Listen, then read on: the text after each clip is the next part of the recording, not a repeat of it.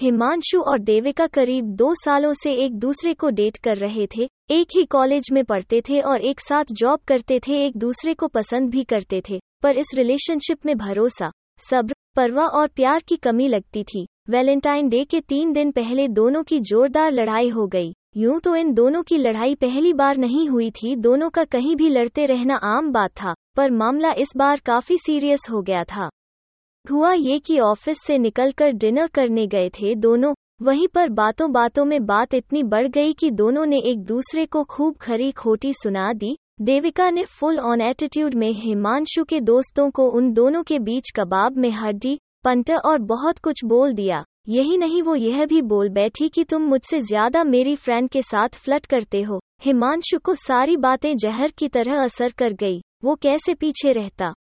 उसने भी देविका को मेकअप से पुती मॉडर्न मुर्गी बोल दिया। यह भी बोला कि देविका के वज़न से ज़्यादा उसके नखरे हैं जो उससे बर्दाश्त नहीं हो रहे हैं। दोनों ने वही रेस्तरा में एक दूसरे पर भर भर के कीचड़ उछाला। फाइनली देविका ने गुस्से में हिमांशु को चैलेंज कर दिया कि उसके सिवा कोई हिमांशु के साथ एक दिन भी नहीं रह सकता है, और तो और उसके सिवा कोई नहीं है।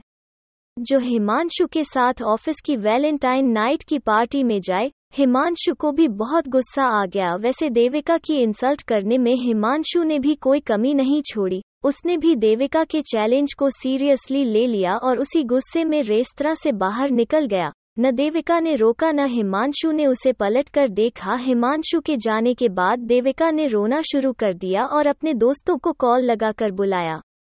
हिमांशु ने फिर दिल ही दिल में फैसला कर लिया देविका से अलग होने का। देविका की कड़वी बातें अभी उसके कानों में गूंज रही थी। उसी गुस्से में बहुत तेज गाड़ी चलाकर घर जा रहा था कि उसको सिग्नल पर काफ़ी भीड़ दिखी। जब उसने उतर कर देखा तो लोग एक लड़की को घेर कर खड़े हुए थे। लड़की का एक्सीडेंट हो गया था और टक्कर मारने वाला उससे लहूलुहान छोड़कर भाग गया था। लड़की दिखने में काफ़ी गरीब लग रही थी।